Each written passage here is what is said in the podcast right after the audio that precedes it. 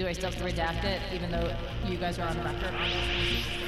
It's called TFSCI. I think I'm a little nicer in real life than I am on Twitter. It's not hard. Feminist Like mileage accounts. is so Disturbed by this conversation.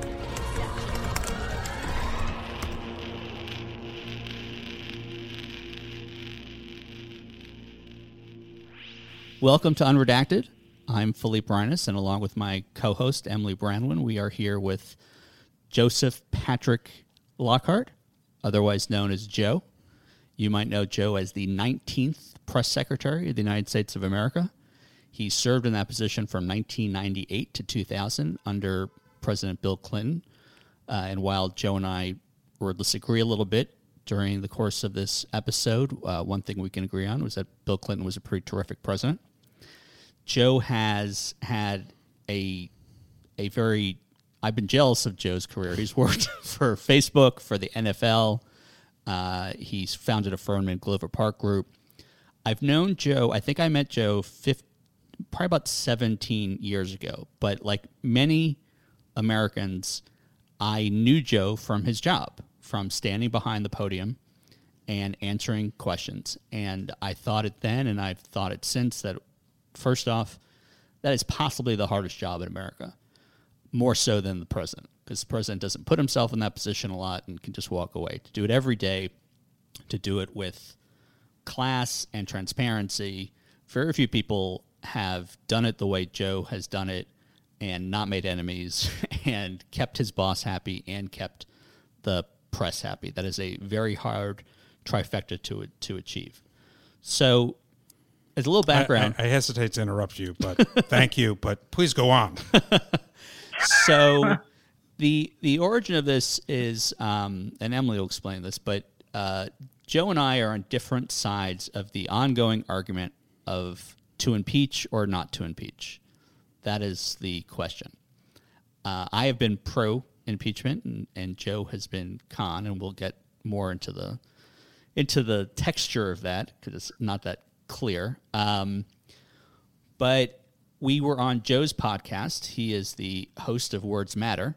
Uh, he invited me on to his podcast to to debate, and we had a very lively debate, and very, very much recommend that you listen to it.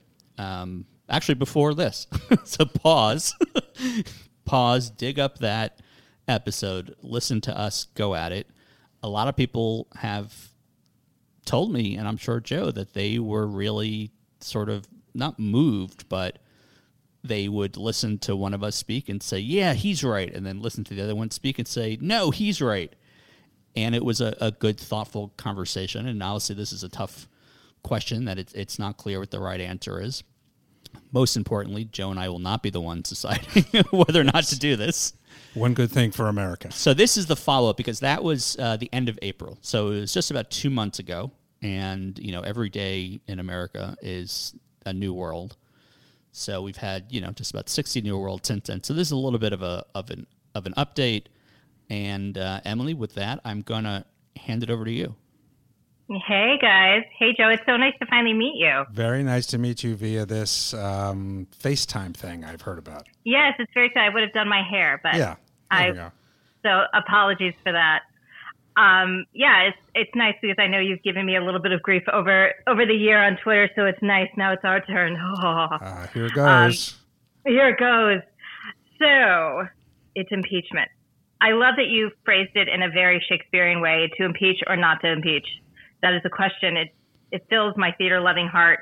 And it's been a tough call, which you all debated on your podcast. I feel like we need one of those boxing bells after each one of you chatted about it because it was it was such a good hearty debate and both of you have also written op-eds about it as well which i encourage listeners to also read in addition to hearing both joe and philippe talk about this and true true to what philippe said which i will agree with philippe when we listened to when i listened to the debate that you both had it was it was like oh yeah yeah yeah he's right i am truly very team impeachment i think i'm going to get the t-shirt as well so I gear more towards that side, but I absolutely understood where you're coming from, Joe. And I liked the point that you made about Democrats wanting punishment. We want to hold somebody accountable. We want to see that happen.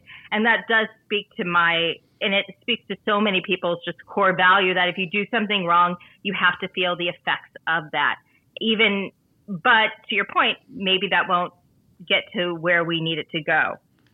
And maybe there's not a right answer, maybe there's not a wrong answer, but I think it's important, especially with everything that's happened, that we go back and we revisit this and see with, with how the politics have changed. Um, if maybe you, both your sides have changed a little, I'm willing to believe Philippe's side has not, but maybe.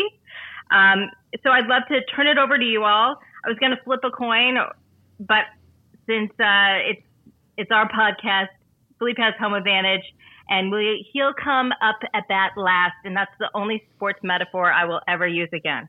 I get last licks is what I think we called it as so I, kids. do I get to go first? you do. You get to go first. That was my very long-winded way of saying you get to go first. Good. I, if- Philippe was going to go first, I was going to take a bathroom break because I don't need to hear what he has to say because I'm sure it hasn't changed. Um, uh, here's here's well, you know, the, there, there's been one huge intervening event since Philippe and I first had this debate, which was the release of the Mueller report, uh, and that outlines in great detail both uh, the collusion, which in great detail says there was collusion, um, and then probably more starkly the obstruction of justice, 10 you know, clear cases of obstruction. So I'm not going to sit here and say that the president hasn't committed impeachable offenses. He has. So I, if if that is a concession to Philippe, um, then I concede. I don't really think it is because I don't think that at any point during his presidency I didn't think he was committing impeachable defenses. But uh, Robert Mueller's report laid out in a very thoughtful way that he has. Um, and so, where my modification um, comes is probably I would, at the risk of rewriting uh, Shakespeare, uh, I might say to impeach now or not to impeach now, um, and and that is the question. Uh, so let me let me address it from my point of view, um, which is I believe that um, it's uh, it's in America's long-term interest to have the Demo- to have Democrats control as many branches of government as they can. I think Republicans uh, consistently mismanage uh, uh, government, are corrupt, uh, and do almost anything they can to enrich themselves uh, at the expense of most of America.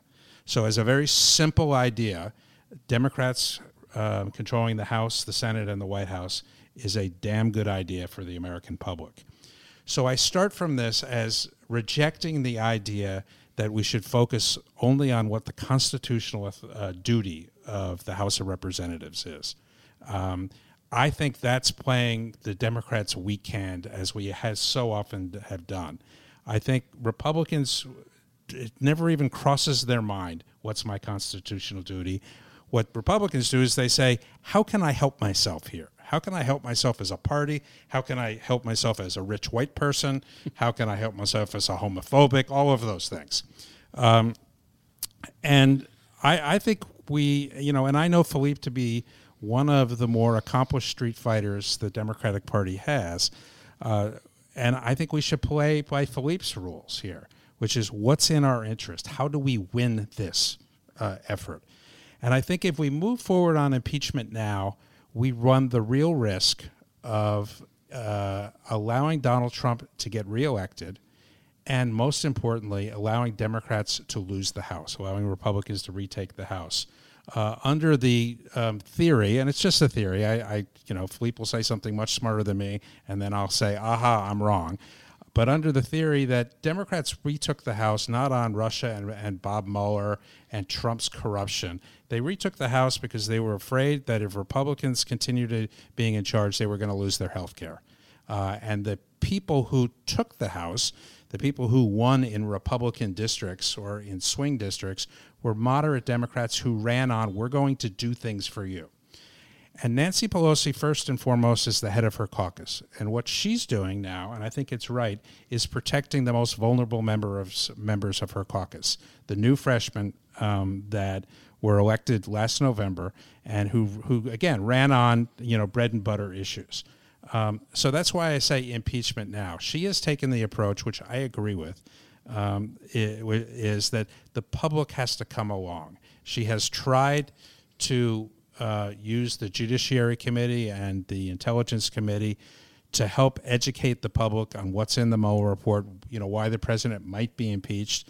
Uh, they've been blocked by the president. Um, she, they are now using the courts. I believe the courts are much superior to one politician yelling at another politician. The downside is it takes time.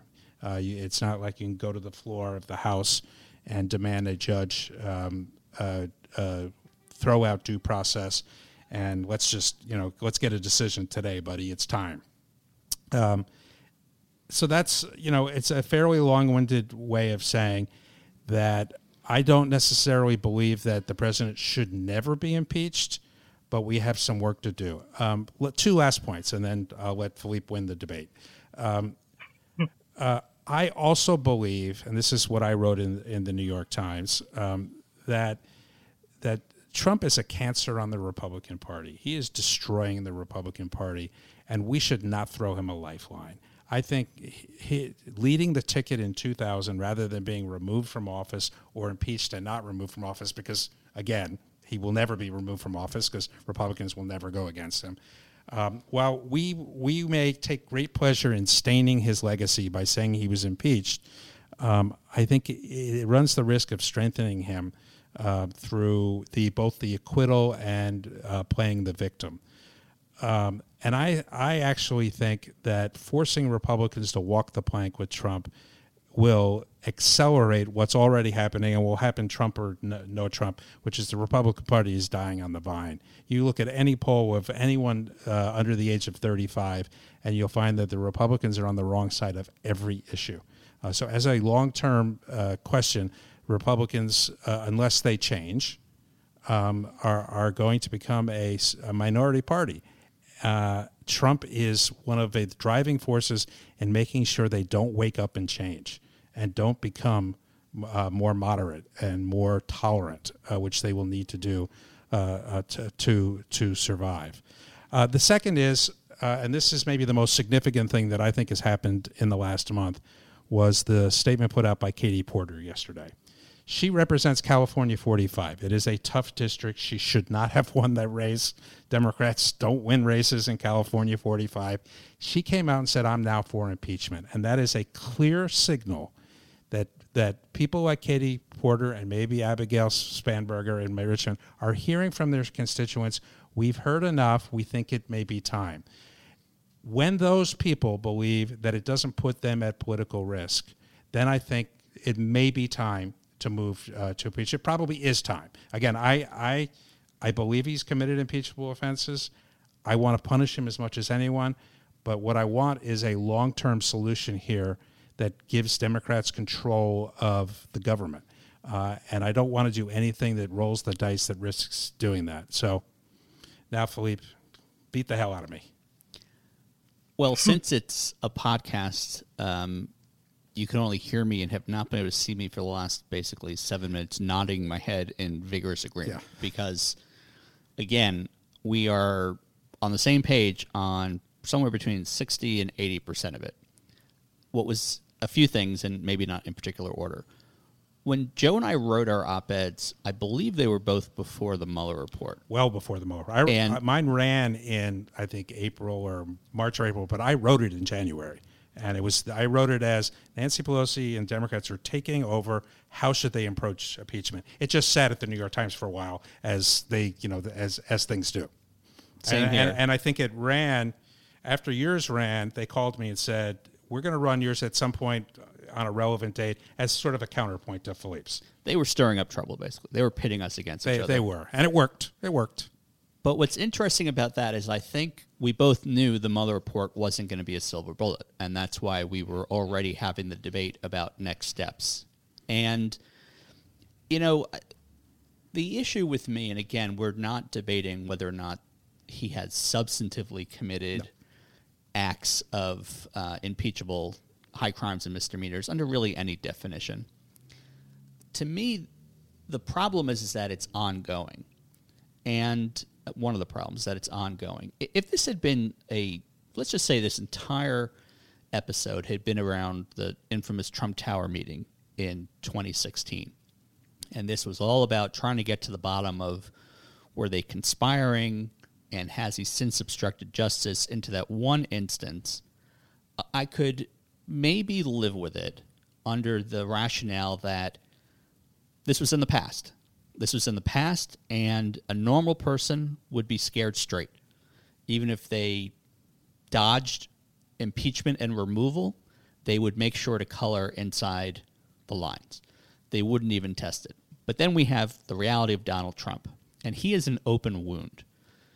He has, since we both written our op eds, we've had the Mueller report, we've had Barr lying about the Mueller report, we've had Mueller writing to Barr saying you lied about my report, we had Mueller hmm. giving a statement to the public saying, hey, here's what to focus on, which is that we could not exonerate this guy, wink, wink.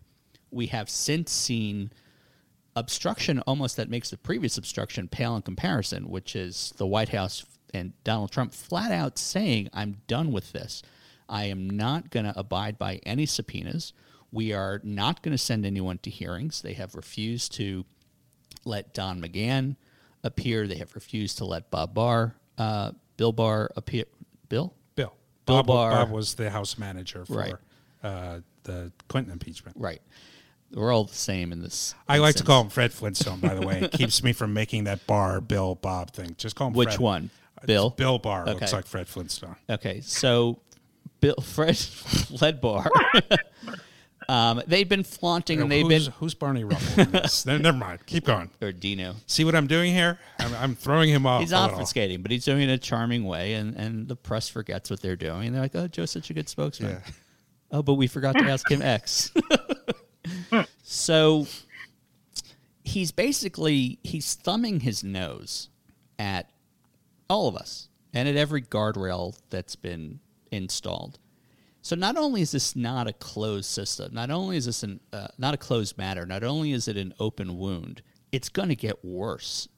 He and to some extent, what concerns me more, the people around him are so emboldened now that it I can't even I could guess some things that they might do in the next 15, 16, 17 months, but like everything else, it'll be so much worse than what we guess. So I appreciate the compliment of being a street fighter. I do take it as a compliment. I know I know you mean it as a compliment, but what's strange here is that I don't want to play by Philippe rules. Uh, Philippe would normally say, I don't want to hear about right and wrong. I want to hear about winning. I want to hear about the ends justifies the means. You know what? We are better than them, but if we can't get into office, we'll never be able to show it, and it's pointless. I have taken that position by and large since Trump won. Here, though, I think it's just so egregious. We are going to have long term problems to what you stated as the goal that I agree with, which is Democrats should should not only run America, we should run the world because we have a better sense of making sure that people aren't left behind. If nothing else, we don't encourage people to run around saying you know, things like Jews will not replace us. And um, I, I disagree, and this is where we get it into the real crux of it is I disagree that the that the way to ensure we don't get to control the three branches is by impeaching him even if it's failure. And a big part of that is because I have to believe I, I want to have faith in America. I, am just hearing myself speak, I don't it's not me. I know. This this is an out of body experience. I have become Philippe, and Philippe has become me, and I don't like the trade. it's it's my better angels, which Yeah. I've I've kept Which under scares me. wraps for many years. But in my in my bones, not only do I feel like this is right, not only did I feel like it was right when we first spoke about this, I feel it's so much more right and so much more important. And I actually think the party and the larger we will regret it if we don't do this because Trump is not a blip. He's whatever you want to call it, symptom, offshoot. we're going to have this problem for a long time. And I can't imagine that there are that many Trumps out there, but there are Trump imposters, including possibly his son. But you have people who are going to try to whip up this part of the Republican Party, which I agree is dead party walking, which is one of the upsides of this situation. But there'll be something that comes out of that, some remnant. And the, the problem is, why would they abide by anything? I mean, we already we already had a uh, the notion that our branches are co-equal is nonsense. They haven't been since I don't know World War II, and that's been a function of both parties, uh, presidents of both parties, and it's for a lot of reasons. It's been Cold War where we you know we weren't going to wait for the Congress to declare war before hitting the nuclear button. Uh, the War Powers Act. Both parties have moved forward on that kind of stuff. So the executive has taken on a much larger, not to mention the executive is one person, the Congress, which is supposedly co-equal, is 535 people that can barely, you know, agree with themselves, let alone um, as a group. We're really in a, in a position now where someone has shown that they can take the idea of making a president into a dictator or monarch and not suffer for it to whole whole new levels. And I think fundamentally, it's important. Sometimes seeking justice is important just for the sake of justice, even if justice can't be realized in the form of a sentence, a, a specific, you know, putting him in jail kind of thing. I, absolutely. You and I have talked about that too, and I want to move on just to the next question because I think we spent some time on this. If you guys are good with this, um, we've talked about the idea that America almost needs to see an impeachment. We need to see the wheels of justice actually work. We need to see that happen. Um, do you both? I'd like to hear your thoughts. There is a professor who's been sort of making the rounds, Alan Lichtman. Do you all know who I'm talking about? I He's do. the one who predicted Yes. the last nine elections, and he predicted them correctly, which is a little horrifying because he predicted Trump. But he said the only way that the Democrats could win is if there was an impeachment, because he's basically has a formula now that says in order for some a candidate to lose, they have to have really six negative check marks. And if an impeachment happened and there was this public trial in the Senate, all of his misdeeds would be on display. There would be a debate. There'd be a real a real dialogue about everything that was going on, and that would wake up the American conscience, and it would really sway the voters. Do you believe that some that do you have any weight in what he's saying, and also where he puts the weight on the Senate in terms of a public, more or less of a trial? Well, let me let me do that in order. Uh, listen, I've predicted eight out of the last nine elections, and I don't have a formula. The only election in my like adulthood that I was surprised by was Trump. So uh, I'm glad he has a formula. Uh, I've been on TV with the guy he shouts, so I don't pay much attention to him. Um, you know, that's all great academic stuff. Let's let's talk reality. Um, uh, let's let's start from the Senate end. There is no guarantee that Mitch McConnell will put on a trial, and if he does put on a trial, it won't resemble any trial that anyone has ever seen on television. Uh, it will not. It'll. It will be some pro forma thing that minimizes the issues. There won't be fact witnesses uh, uh, presented. Uh, there'll just be some politicians from the left and the right making political speeches on the floor. Uh, so the Senate, you know, and a part of my and it's I wouldn't even call it a rebuttal because again we do agree on most of this. It's just not the decision and not right now, but but there is um, there is a psychological uh, value to Trump to be acquitted. I know that because there was a psychological value for Bill Clinton to be acquitted. Now, I'm not comparing the two, and my position is not based on what happened in 1998 because it was only a short term loss for Republicans. It was in the short term, we're a very attention span challenged country. Uh, so 2000 was fine. So I'm not making that argument. But one of the arguments I am making is that there is there are real real parallels to 1973, 1974, with one huge difference, and I can't overestimate this difference.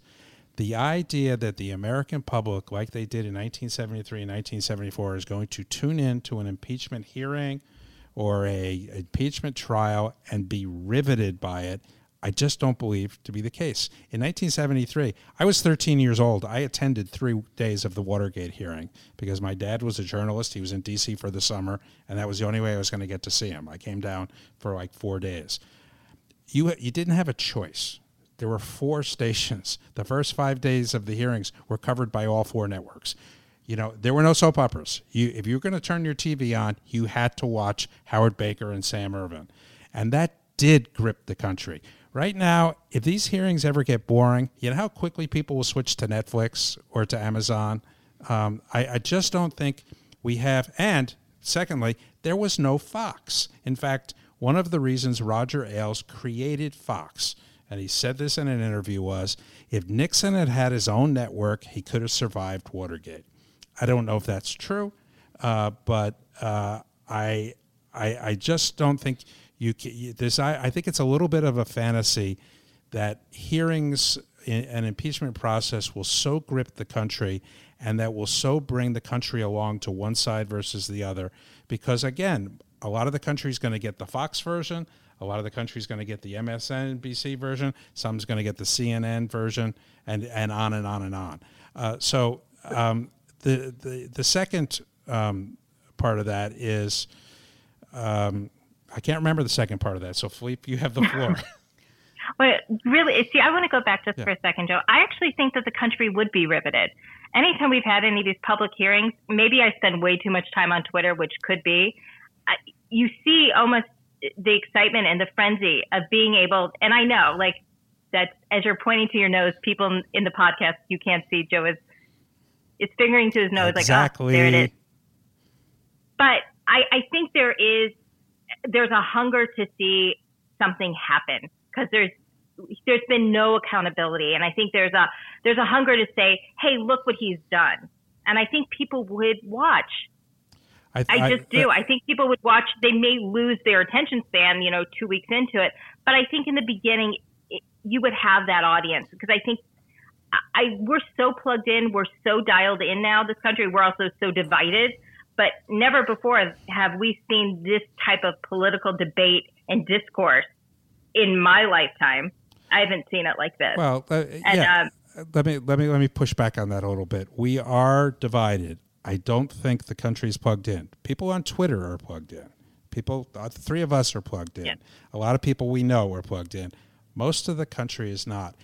And I don't think you can it's just by by default say this is going to all of a sudden there's going to be an avalanche of revulsion with the president. And here's the, the example I'll use. Um, the country was did tune in, and I think we're riveted by the Kavanaugh debate when Dr. Blasey Yep. Ford came up and all that. That hurt Democrats. That that gave Republicans a chance to say, "Oh, I can be a Republican again because that guy is okay." And it's it's another one of these women coming after him. So I, I think don't think we can just assume particularly given some of the characters in our own party, that this is just a slam dunk for us. Um, but I do believe, I, I mean, I guess there is a hunger for this. I completely agree with that. And I, the, you know, the slight modification that I would make in, you know, impeach now or not is if the courts don't move quickly enough, uh, there be there may be no choice but impeachment. I do believe that seeing Don McGahn uh, testify is a must. Seeing Hope Hicks testify is a must. Seeing Bob Mueller testify is a is a must. Uh, I think if in the in the world that I'm in charge of, I want them to be what leads Nancy Pelosi to say, "Aha! Now we have to move." we Nancy Pelosi may not have that choice in the real world, and I and I get that, but I think we need to give the courts more time and the committees and the speaker more time because again, um, I think there is a a uh, material difference between uh, politicians trying to compel another politician to talk and a judge compelling someone uh, to talk. And that does raise the drama. And again, I don't think everybody will tune in uh, like they did for Watergate, but I think you can, you know, reach enough people that public opinion will change. And I'll give a, a, a nod to Philippe here. Public opinion, opinion is changing. It is evolving. It is moving. Um, it's just not at a place now where you can you can say that it's um, that the risk reward on going with impeachment right now is in the Democrats' favor. I, just in my opinion. And we're going to get to Pelosi in a second, but Philippe, I wanted to give you an opportunity to for your opinion on that. Yeah, so I, I, picked up the same thing that Emily did about. It's interesting what you're saying about you don't think um, the country would be riveted generally, let alone as compared to Nixon. Um, and I think just to go back one step, the original impetus for when I wrote my piece, it was not to argue um, right or wrong. It was just the point was to have a conversation about the, the politics of impeachment. It was important for people to not just uh, out of muscle memory or conventional wisdom say the Democrats won and the Republicans suffered for 1998 because I think that's an oversimplification, which you just agreed with. Yep, I agree. But I think there are um, obviously the Nixon uh, resignation and Watergate is a parallel, and so is the Bill Clinton 1998 impeachment. And I think there are a couple of things that are important, and one touches on what you're saying about Kavanaugh. So, the, the, the three main differences I see between what's happening now and what happened in 1998 is first and foremost the most obvious the act itself. I'm sorry. We can debate about, I, I don't know who would be debating with, but 1998 was silly. it was something he shouldn't have done. It was a personal foible.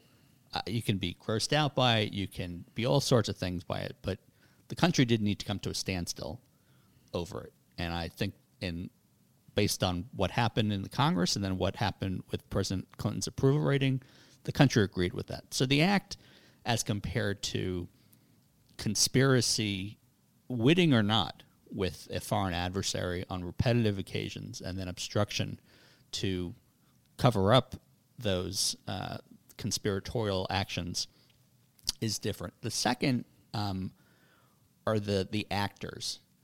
The actors in 1998 were bad people.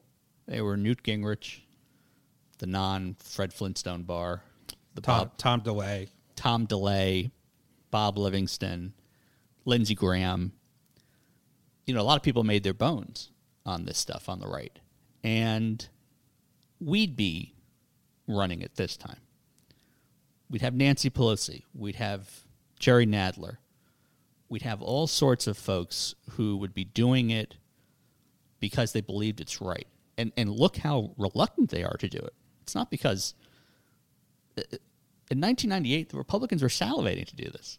they didn't. You and I are debating this on this podcast more than the Republicans yeah. debated in 98. They were looking for it.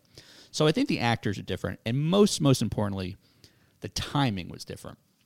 The, the impeachment, the, President Clinton wasn't acquitted by the, the Senate uh, until after the 1998 midterms. But for all intents and purposes, the, the formal impeachment proceedings started before the November 1998 midterms, and it was absolutely on the ballot that is dicey. And you know, if the election were three or four months aw- three or four months away, I might not be as confident in playing, you know, rolling the dice on on this. But your Kavanaugh point is really smart on two points, but I'm going to use it against you. So the Kavanaugh to me, forget about the underlying facts, which were just horrible, and it was a horrible display. But what scared me was that it's exactly what you said. It let Republicans be Republicans again. And I think it was possibly the first and maybe only time in the last two and a half years that it really came into focus like that. And it was scary because people, you have a lot of people on day to day who rationalize, um, yeah, Trump tweets too much and he's annoying and he's not a good person, but I like the judges he picks and I like my tax cuts and I too much regulation it was amazing how everybody, I don't know a single Republican who was not using those talking points around Kavanaugh. But Kavanaugh, we still won the House. What, six weeks later? So, mm-hmm. yes, while it was, I think, net net, well, it was literally a gain for the Republicans because they got their judge, it, it dissipated by no, then. I, when I think of Kavanaugh as a loss, we there were three or four Democratic senatorial candidates who hemmed and hawed and couldn't make up their mind on Kavanaugh because they, you know, or they, you know, Heidi Heitkamp came out against uh, Kavanaugh, and I think Kavanaugh's hearings had uh, a considerable influence on Republicans retaining the Senate. I, I take your point though that it Yep. didn't. I don't think it impacted the House because people, you know, that the those were different races. Yeah, and we have we have some structural problems with the with the Senate seats. Um, the riveting Well- thing, I think the reason I disagree is, first of all, I, I'd be riveted, you'd be riveted, Emily would be riveted, everyone That's listening enough. would be riveted. But people weren't riveted to the Mueller report. I mean, no one's read it. People weren't riveted to Mueller's speech. People weren't riveted to when Mueller indicted, you know, more than a dozen Russian nationals. What it does is it puts things into the ether. So, yeah, no one might listen to the trial. And while they'll watch Hope Hicks and Don McGahn, they might not watch some bit player like Michael Caputo they're going to find out what Michael Caputo said because it's pushing the information out. Now, it might be on Twitter, it might be through Stephen Colbert, probably won't be by Fox, but public opinion has spiked when there has been facts put into the public domain. And what's amazing to me is Trump's, well, the, the, the impeachment numbers nationally, but particularly among Democrats, has changed significantly in the last month. It was only 30% of Democrats were pro impeachment, and that has changed to 48%. That is a huge jump. An 18 point jump is not insignificant. For all intents and purposes, we're split as a party. Why did that happen? It's not because we've been holding hearings, because we've held we've held uh, one hearing, the other two were canceled. It's not because we subpoenaed or we got documents, because we keep getting rebuffed and everything. The reason I believe that the pro impeachment position has gone up is because Donald Trump has made a better argument to impeach him than any of us have. He has stated, he has actually stated that the very thing that we've been debating about for two and a half years about whether it was illegal, that he's going to do it again next year. he is ranting and raving about the report.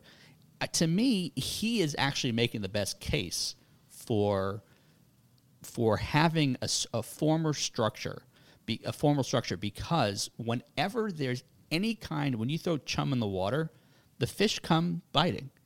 And, you know, I also have a little bit of a discomfort, and by a little bit, I mean a lot, this cycle of watching the polls when the polls change, the politicians will change because it's it's very circular and it's the dog chasing its tail. If we have hearings, they would change. And I, I think Emily, you wanted to ask about speaker. I, yeah, I wanted, not that you all aren't riveting. I just want to make sure, looking at the time, because I don't think we can have this discussion about impeachment without talking about Miss Nancy and talking about her strategy on impeachment. And I know for you, Philippe, you've always been very, very outspoken on Twitter in your support of Nancy Pelosi. And it just, but this is the sort of the one point where I've seen that you've shifted and you've really been critical to her as well. And so I'd love to finish up this discussion with both of you talking about a little bit about Nancy, her strategy, where you think she should go with it as well, where you think it's going to happen. Joe's pointing at me, so I'll take it up. Um, I, I, I really would like to believe that I have been a steadfast supporter of Nancy Pelosi, particularly through 2018. I think the criticisms of her that she was toxic, that she would be used against Democrats, was typical Republican tropes to get us to turn on each other. Pelosi handled it incredibly classy. She basically told her caucus, "You know what? If you need to run away from me, run away from me. Do what we do what you need to win. Just win, baby." Was what she said. She was quoting Al Davis, former owner of uh, of the of the Raiders. I don't know if they were L.A. Raiders or Oakland Raiders at that point. She should not have been put through the ringer to be to become speaker again. In the end, no one had the guts to challenge her. They were looking for concessions from her that Republicans would never in a second. I cannot imagine what life would be like for the last six months if Nancy Pelosi wasn't our speaker. That said, I disagree with what's happening now, not solely because I disagree with her judgment. I believe that everything she does and everything she says is what she, honest to God, believes what is best for the Democratic Party and what's best for America. What I have been taking issue with, delicately and constructively, because whenever you say anything negative, you get jumped on about, you know, you're not trusting her, you're not. I trust her implicitly. What I don't like is I wish she just she doesn't want to impeach. she just doesn't want to do it. She in the end of the day, she might be the reason we don't impeach. I wish she'd wake up tomorrow and say that. Because the notion of we need to move on, we can't talk about kitchen table issues, whether it's Medicare for all, gun control,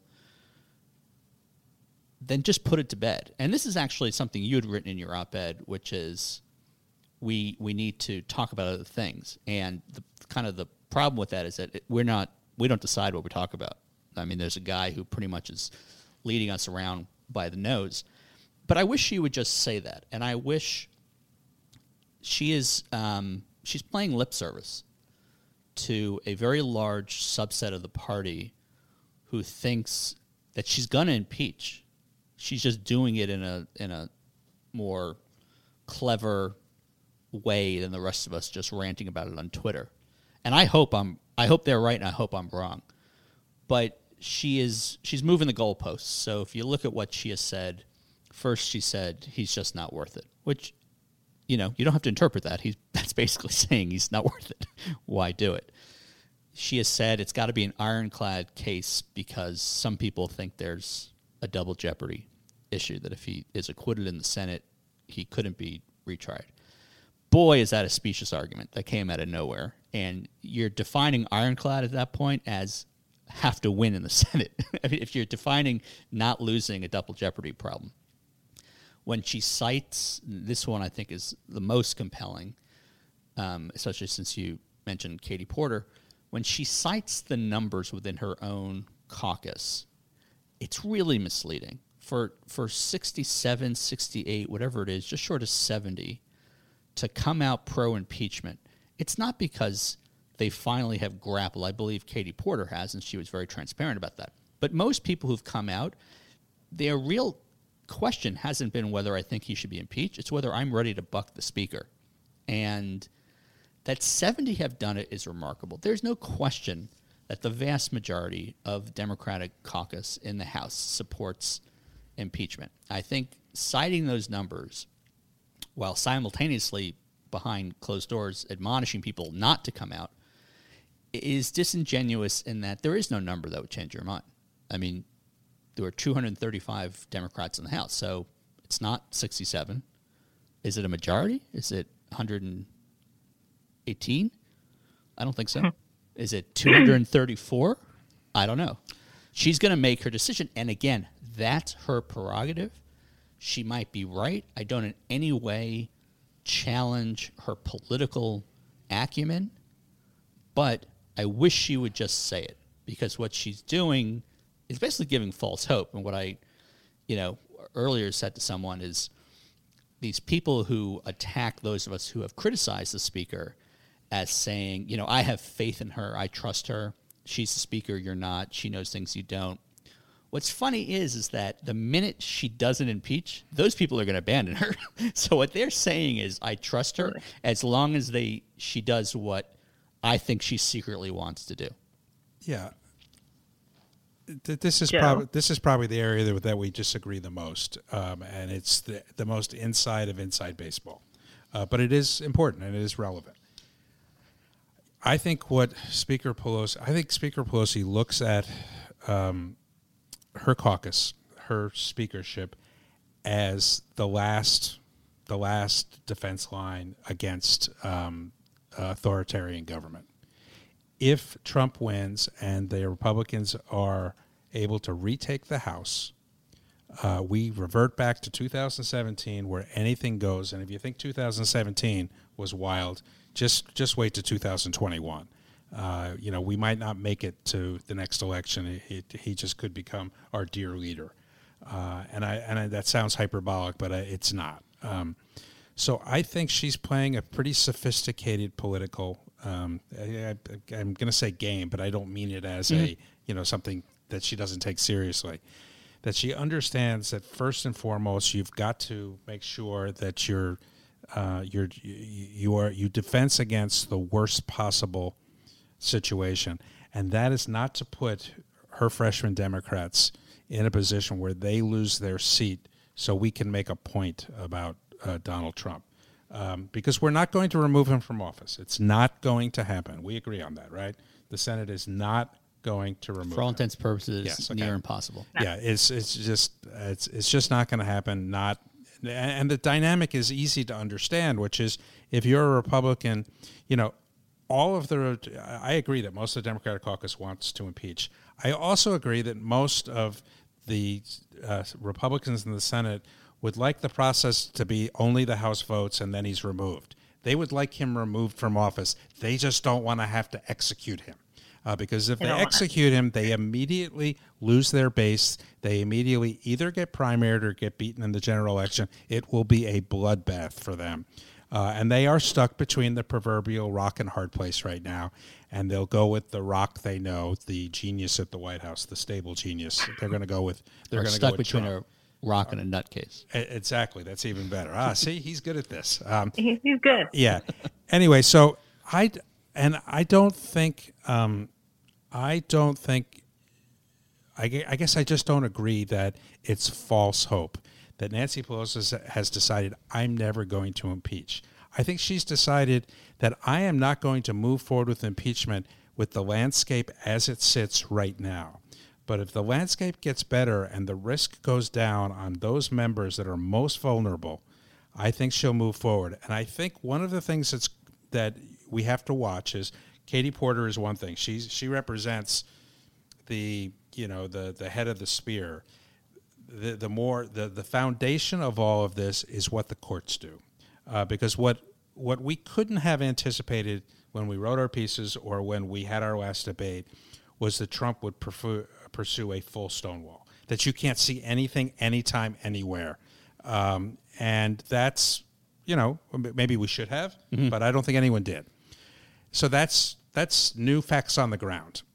I think she needs new, more and different facts on the ground. So I don't think it's false hope. I I actually think in her heart she she's okay with impeaching, as long as the the the the market has been conditioned in a way that it's not now. And the way you condition that market is one of two ways. One, the courts move quickly and uh, all of a sudden Don McGahn's up, all of a sudden Mueller's up, all of a sudden Hope Hicks is up, all of a sudden Annie Donaldson is up, and you start seeing again. I don't think that these hearings will have no impact. I just don't want people to delude themselves into thinking this is will be like the summer of 1973. It won't. But the the the, the people who influence the influencers will all be watching and will be riveted, and it will it'll move public opinion. I, I agree with that. Um, that's one possibility. The second possibility is the courts don't move and Pelosi's left with no choice. Or the courts send the signal, which they may do, which is we will not move expeditiously on this unless there's an ongoing judicial process. And then that's the decision point for Nancy. Then we'll find out whether it is false hope or whether she's just waiting for the right moment, because then she'll have to decide. And if the courts say we're not going to compel any testimony before the House of Representatives unless there's an impeachment inquiry, that's that's where the rubber meets the road. And I think there's a real chance at that point she'll say, well, then we have to do it. But we don't know that. Just like we didn't, you know, there's a lot of unknowns here, and um, you know, we'll we'll find out. I just, I, I again, I think it all, this debate sort of completely um, um, uh, is surrounded by not if for me, but when. When do you make the decision? It doesn't have to be made now. It does have to be made when they come back from summer vacation. I, you know, you you can't take this into next year. I think your your points are very well taken on Um, you know, I noticed it during Kavanaugh in a very weird way, which was, you know, you spend a lot of time in green rooms doing, you know, cable appearances. And for a year and a half, both in the green room and on TV, every Republican who sat on a panel with me agreed with everything I said. So I got interested, I got used to saying, you know what he said or what she said. And then all of a sudden, Kavanaugh happened, and all of a sudden, all these, all of my best friends in the world were looking at me like I was the normal enemy. And it was like, oh yeah, we're in different parties. It's like, and it's, and I do, I agree with you that we have to avoid allowing uh, the the Republicans, you know, a safe place to support Trump. And my fear is if we do this the wrong way, we give them that. Where if it looks so political in the House, and it is a straight party line vote, except for Justin Amash, um, that we give you know safe harbor to Republicans to do what they don't want to do but might do. And you know what? This is an unsolvable problem, except for watching, waiting, and then you know either um, I and I'll be the happiest person in the world if on election night in 2020 I can come on a podcast and say, Philippe, you were right. I can't believe I doubted you. You're the smartest man in history. Well, on that note, I just want to remind everyone who's listening, you can follow us obviously on Twitter and you can follow Joe at Joe Lockhart. Made it easy for us. And you can also catch his podcast as well, Words Matter. And that's at WMM underscore podcast. And you can also look for him on CNN as well. And thank you so, so much for joining us. We were excited to have you and be able to have all these kind of good discussions with you. Deep State Radio is a production of the Deep State Radio Network, a division of TRG Interactive Media.